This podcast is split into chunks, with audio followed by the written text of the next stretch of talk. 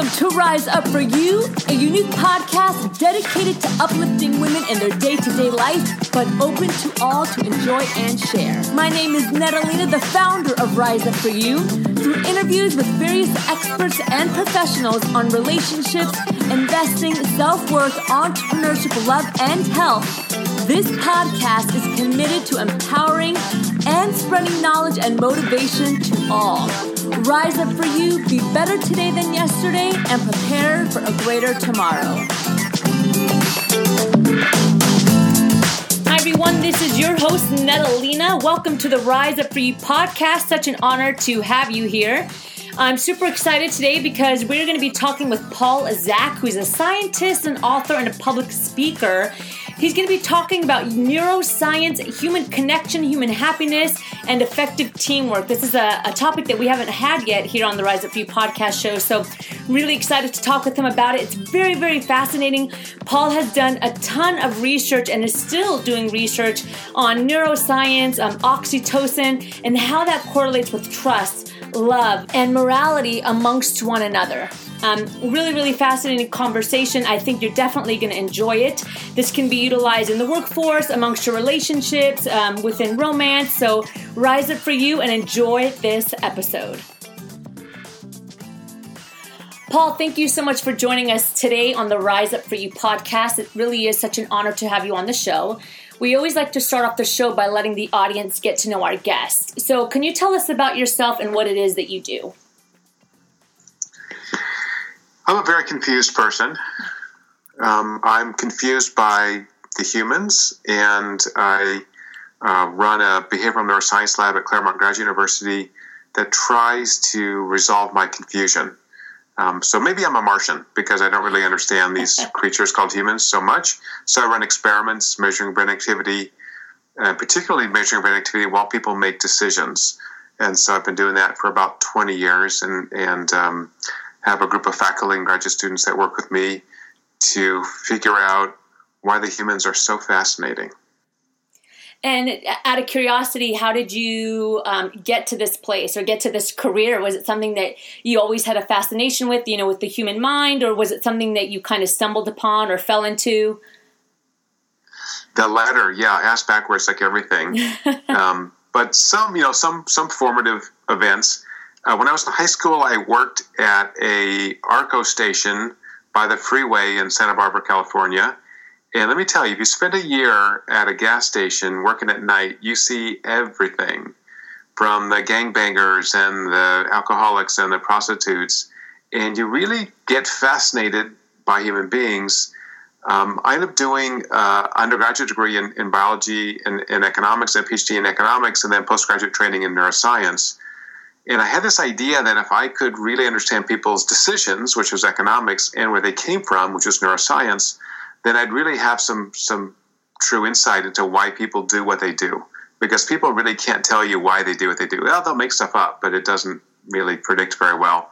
So I helped start this field called neuroeconomics that does exactly what I said. And then we've now expanded it out to focus on uh, neuromanagement, neuromarketing, um, I really want to use brain activity to help not only understand what people are doing, but improve the way people make decisions, the way organizations work, and the way societies work. So, how do we? I mean, this topic, I'm sure. I mean, you can talk about for weeks, probably, and obviously, you know, you're very qualified with all of the research and the work that you've done how do we implement this in our lives? And i know that there's a number of ways we can do it you know through companies organizations leadership love connecting with others. And and you talk a lot about you have two incredible books that you've pub- published. You talk about um, oxytocin and how this can kind of help in building relationships and trust and love um, with other humans. So uh, can you give us a little bit of feedback first on oxytocin just for some of the listeners that may not be familiar with what that is and kind of how it works Sure. So oxytocin is a, a, chemical made in the brain by all mammals, and classically it's associated with a contraction of the uterus during birth and with a milk let down for uh, breastfeeding and it's released by both sexes during sex. So uh, if you think of those three activities, birth, breastfeeding, and sex, those are all way too messy to run in my lab.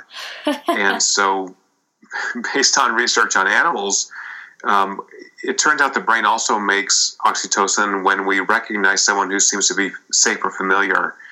And um, I was very fascinated with how decentralized many parts of our lives are as human beings. You know, we live in these big cities, but no one tells us where to go or what to do, by and large. So I thought we have to have something in our heads that say, Netta's safe. She seems totally fine and your assistant Sandra, who emailed me, she's clearly a sketchy character. So, you know, how do I make that decision? I, I, otherwise, we just can't live in big civilizations. It wouldn't be possible. Uh, I could only live around people that I, you know, knew or were related to. And in fact, in biology and economics and lots of other fields, psychology, people really didn't know why we were nice to strangers. Um, so our lab was the first to show that oxytocin was also released when a stranger shows us, shows a human, another human being, tangibly that they are safe or trustworthy. They signal that they want to play nice. Um, so we spent, uh, my lab spent about 10 years uh, developing a protocol to measure acute oxytocin release in human brains to uh, safely infuse synthetic oxytocin into human brains so we could really show that oxytocin directly increased our desire to reciprocate when people are nice to us. So I think of oxytocin as the biological basis for the golden rule if you're nice to me, in general, my brain makes oxytocin, and it motivates me to be nice to you. And there's and there's lots of value in that. And nice may mean here cooperation or trustworthy. You can fill in the blanks. It does all those things, and in fact, it does that by increasing our sense of empathy. So when I my brain makes oxytocin, I'm better able to understand what you want to do, how you're feeling, because I'm able to be more empathic when oxytocin is in my brain. Um, so this is a really useful technology that nature has given us to help us um, work with the other humans around us. It makes us more sensitive to their needs. It makes us better cooperators. Reduces our physiologic stress. Um, but of course, the thing I said earlier, the usually is where the rubber hits the road. So we spend a lot of time working on factors that inhibit or promote oxytocin release, and um, and and then back to the books um, companies started coming to my lab saying, "Hey, we think that cooperative behavior, trust, um, uh, you know, being um, uh, working towards the goals of an organization are very important to us. Can you tell us how we can increase trust in our organization?" And because I'm a super nerd, my first answer was, "Oh, I have this assay, and I could take blood from your employees and and measure their oxytocin, and you know their faces would turn white." And they said, "Oh, no, no, you can't do that." Are there some general principles and I really didn't have those general principles. So we spent another eight years measuring brain activity while people worked and actually taking blood at some organizations were really nice let's do that with their employees and um, and we're able to identify uh, how to measure organizational trust using a survey instead of blood draws what the building blocks of trust are within an organization and importantly how to apply that to create an environment in which people are giving high degrees of discretionary effort because they care about the people they work with and they are engaged heavily by the mission of that organization. And that mission really is how it improves people's lives at its core. And so, um, my, my recent book called Trust Factor The Science of Creating High Performance Companies takes that knowledge and the, the many, many field studies we've done, done in businesses and creates sort of a, a recipe or a, a framework that leaders of organizations can use to measure and manage their cultures for high trust, high engagement, and high performance. So, with all of your research, and, and I know there's probably uh, not a short answer to this, but you know, is it possible to kind of manipulate the flow of oxytocin in ourselves to create that trust and love, um, you know, amongst each other and building those relationships? Or, or what are some ways, I guess, that we can activate the oxytocin besides, you know, sex, breastfeeding, and uh, and giving birth? you know, uh, can can we manipulate that within ourselves, and what does that look like? Great question, Ada. So I, I call that uh, a brain hack. So I'm, I think if I really understand the system, I should tell you how to hack people's brains. So that's what we've done uh, with this work is identify the, the ways we can organize ourselves so that we are um, inducing each other's brains to make oxytocin and getting that benefit, which is greater engagement with the people around us, um, uh, better innovation, uh, less physiologic stress. And so there's a bunch of ways to do that that we found Um, and what's interesting, uh, I think, from maybe listeners' perspective, is that in every experiment we've run measuring oxytocin in the last 15 years, on average, women release more oxytocin than men do, mm. and they're subsequently more empathic, more generous, and more trustworthy. So it does suggest, from a leadership perspective, that women have an advantage, um, kind of a natural advantage, in which they are able to uh, build these ties more effectively. Um, so anyway, there's there's probably a couple dozen ways we found in experiments to raise oxytocin.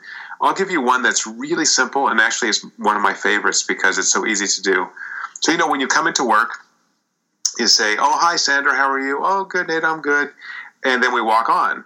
So just slow down that interaction. So next time you walk in work, you say, "Hi Bob," and instead of saying "How are you," say so just identify the, the emotion you see on Bob's face. So you look tired, sad, happy, worried, anxious. Um, and now we have a whole different conversation with Bob, right? So Bob says, Oh, yeah, I am really tired because my kid had the flu this weekend. I was up, I didn't sleep a lot. So if I'm a if I'm a colleague, then I can say, well, gosh, you know, is there is there something I can help you with at work? So maybe you can work a half day and go home and get some sleep. Or if I'm um, Bob's supervisor, I could say, look, do you need to be here today? Is your team working effectively? Uh, you know, is is are your uh, projects that you're working on covered? Are your sales calls? Can someone else do them? Um, so we can really focus on building these connections. And so what we know from you know the science my lab and, and other labs have done is that social relationships are an evolutionarily old adaptation in human beings. So we our brains are literally designed to connect to other people and somehow we think at work that we shouldn't be nice to people or we shouldn't be uh, kind. We shouldn't, you know, it's all about some kind of weird fear based overhang from, um, I don't know, the 18th century when we were whipping slaves to work harder in factories. I don't, I don't even know where that came from. But um, in the world in which we live in now, in which we all see each other all the time, I think it's very important to understand that we have long memories, and the best way to get the best out of people is to treat them with respect, to trust them, certainly to hold them accountable, but also show a deep uh, connection and affection for the people around us. That's what our brains love. That's what we want. And you know, something as simple as saying thank you. So in, in my group, in our weekly all hands meeting, we start out by having what we call gratitudes. So before we start the meeting, just tell me the last week, you know, who around the table helped you, and, and tell us what they did, and let's be grateful for the people who are putting in so much effort to help us be effective in a workplace, to make the workplace pleasant and fun to be at, and to serve our clients' needs. Do you find that, um, you know, specifically with this idea, the idea of neuroscience and oxytocin, that tocin, that um, there's different things that occur depending on the relationship. For example, maybe a love relationship, uh, you know, romance, or work relationships, or friendships. Do you find that there's slight differences and and uh, how it's released in the relationship, or for the most part, is the foundation the same? Great neuroscience question. So that's a really deep question. So let me try to answer it in in 90 seconds or less. Excuse me. Um, so the brain is is a learning organ and so part of the reason, you know, for the book I wrote was to understand that when we create this this environment at home, at work, wherever we are, in which we are connecting to other people more effectively, it trains us, it biases our brains to release more oxytocin when we're in those situations. And so that that um, what we call plasticity of the brain means that we can be better connectors even yeah, throughout old age. So we've looked at whether people who are really old, you know, 80, 90 years old, release oxytocin, and they release actually on average more than younger people do.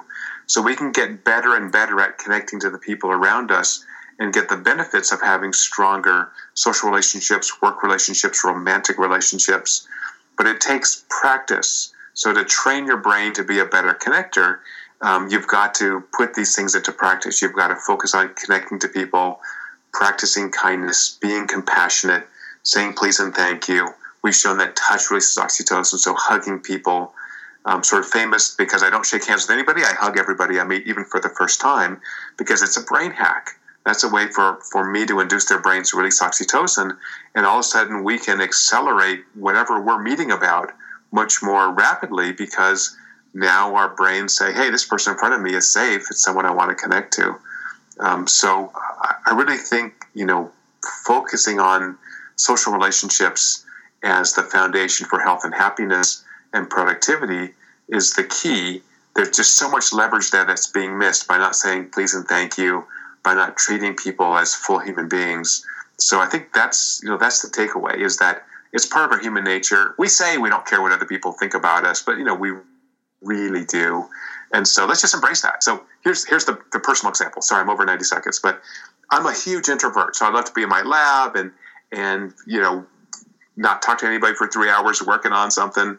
And um, I really did this work and I discovered, look, I got to put my own research into practice. So I began focusing more on building relationships with people around me.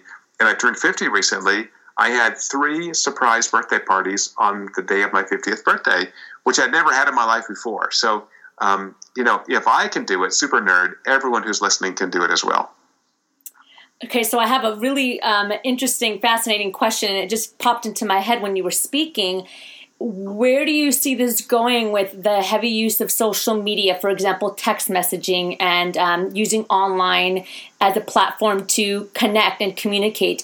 Is it still possible to kind of release that oxytocin through these new, um, you know, technology devices that we have, or is that interrupting that pattern? Another great question. And the answer is yes and no. So we've run experiments. We had people use social media uh, of various types, from Skype to Twitter to email. And it turns out that all of those things induce the brain to make oxytocin. Mm. So, in effect, oxytocin is a graded response. So, when my I have two little daughters, when my daughters, well, not so little, teenagers, when my daughters, you know, run up to me if I've been out of town for a week, I release a lot more oxytocin than if I see generally one of my one of my colleagues from work or one of my students.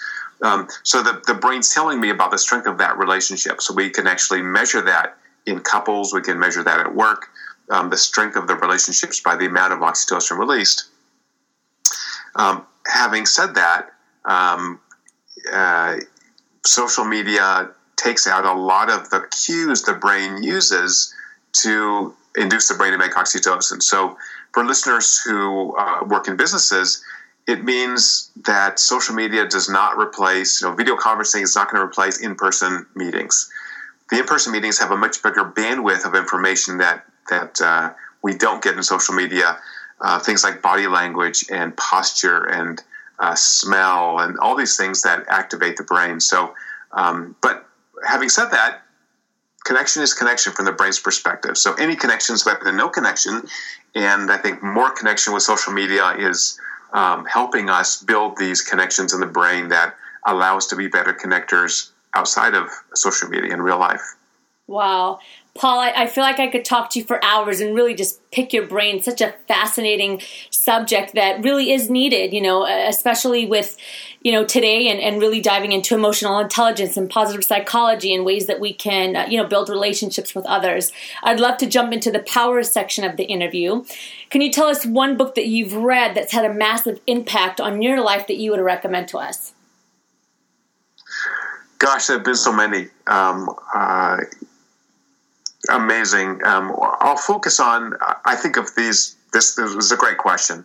You know, books in in you know philosophy, books in uh, um, psychology, neuroscience. But I think uh, most listeners listeners probably are are working.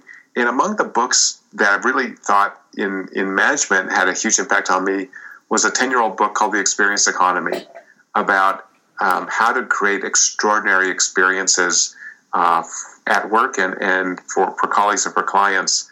And it really uses the, the notion of um, uh, how plays are put on, right? You don't go to a play and the actors go, well, you know, we're sort of thinking about how to how to interact with you guys in the audience. They are rehearsed. They are rehearsed with a with a clear goal of creating an enormously powerful experience for audience members. And I think if we think about that, uh, we do the same thing at work. And from a brain perspective, our brains want that personal connection. They want that extraordinary experience. So, yeah, the experience economy is actually one of my favorites. And what's one value that you have stuck with throughout your journey that you weren't willing to compromise? Well, it's a great question. Um, you know, I think it's integrity. um, you know, there's there's lots of ways to cheat the system, but um, I think particularly in today's world where information is so easy to find, you always get found out. Number one, and you know, I want to sleep well at night. Um, I don't. I don't. I'm. I'm allergic to uh, to crap. I just hate sloppiness and crappiness. So um, I want to hold myself to the highest standard, and then I can demand that from the people around me. If you only had one final message to say to the world, we call it the golden nugget here at Rise Up for You. What would that golden nugget be? Oh, another great question. So, I, when I turned 50, as I mentioned, I thought of this a lot. And I think um, my goal in life is that for every interaction I have with someone, I increase the amount of love in the world. So I call this my love plus goal. I want to have every action be love plus, right? So again, that could be love in the philia sense, where I'm, I'm, you know, helping you as a friend. It could be romantic love. It could be, uh, you know, love for my children. But I think about every interaction as when you leave that interaction, you, you, the person I'm interacting with, you should feel like you got something positive out of that and I think that's a it's a very simple goal, but actually sometimes hard to accomplish, particularly with people who are difficult. But I think that's the thing. We're, we're our, our brains are built to connect. They're built to love other people. Let's just embrace that and try to increase the love in the world. As you know, we are, you know, Rise Up for You. That's the company and, and that's the podcast that we host. What does that phrase mean to you when you hear it? Rise Up for You. I think it really, for me, means um, putting yourself first. You know, doing what's important for you. You can't do that by yourself. It means you have to bring others with you. But um, to empower those um, individuals listening to be their best selves and to bring others along to help themselves be the best. Um, I think it's a very powerful message. So I'm glad you're out there um, spreading that message. Thank you. It's been such an honor again, Paul, to have you on the show and uh, very knowledgeable and very fascinating as well. How do we stay connected to you and how do we support you? I know you just wrote, um, you recently just published another book, so I'd love to please share that with our audience and let us uh, learn a little bit more about you. Sure. Uh, you can find out more about me at pauljzak, Z-A-K dot com. Uh, from there has links to my academic lab and uh, starting a couple of companies that do this work. Um, the new book is called Trust Factor: The Science of Creating High Performance Companies, and you can find that at Amazon or wherever you shop. And um, reach out. I'm I'm always interested in hearing from people. So uh, if there are listeners who have uh, interesting questions or ideas, you can Google me, find me, connect to me any way you like. Thank you again for joining us. And it was so much fun, and uh, uh, I want to continue to be of service to you. So uh, you tell me how I can support you, and uh, we'll do that. Thank you. Thank you again for joining the Rise of You podcast. Again, this is your host, Natalina.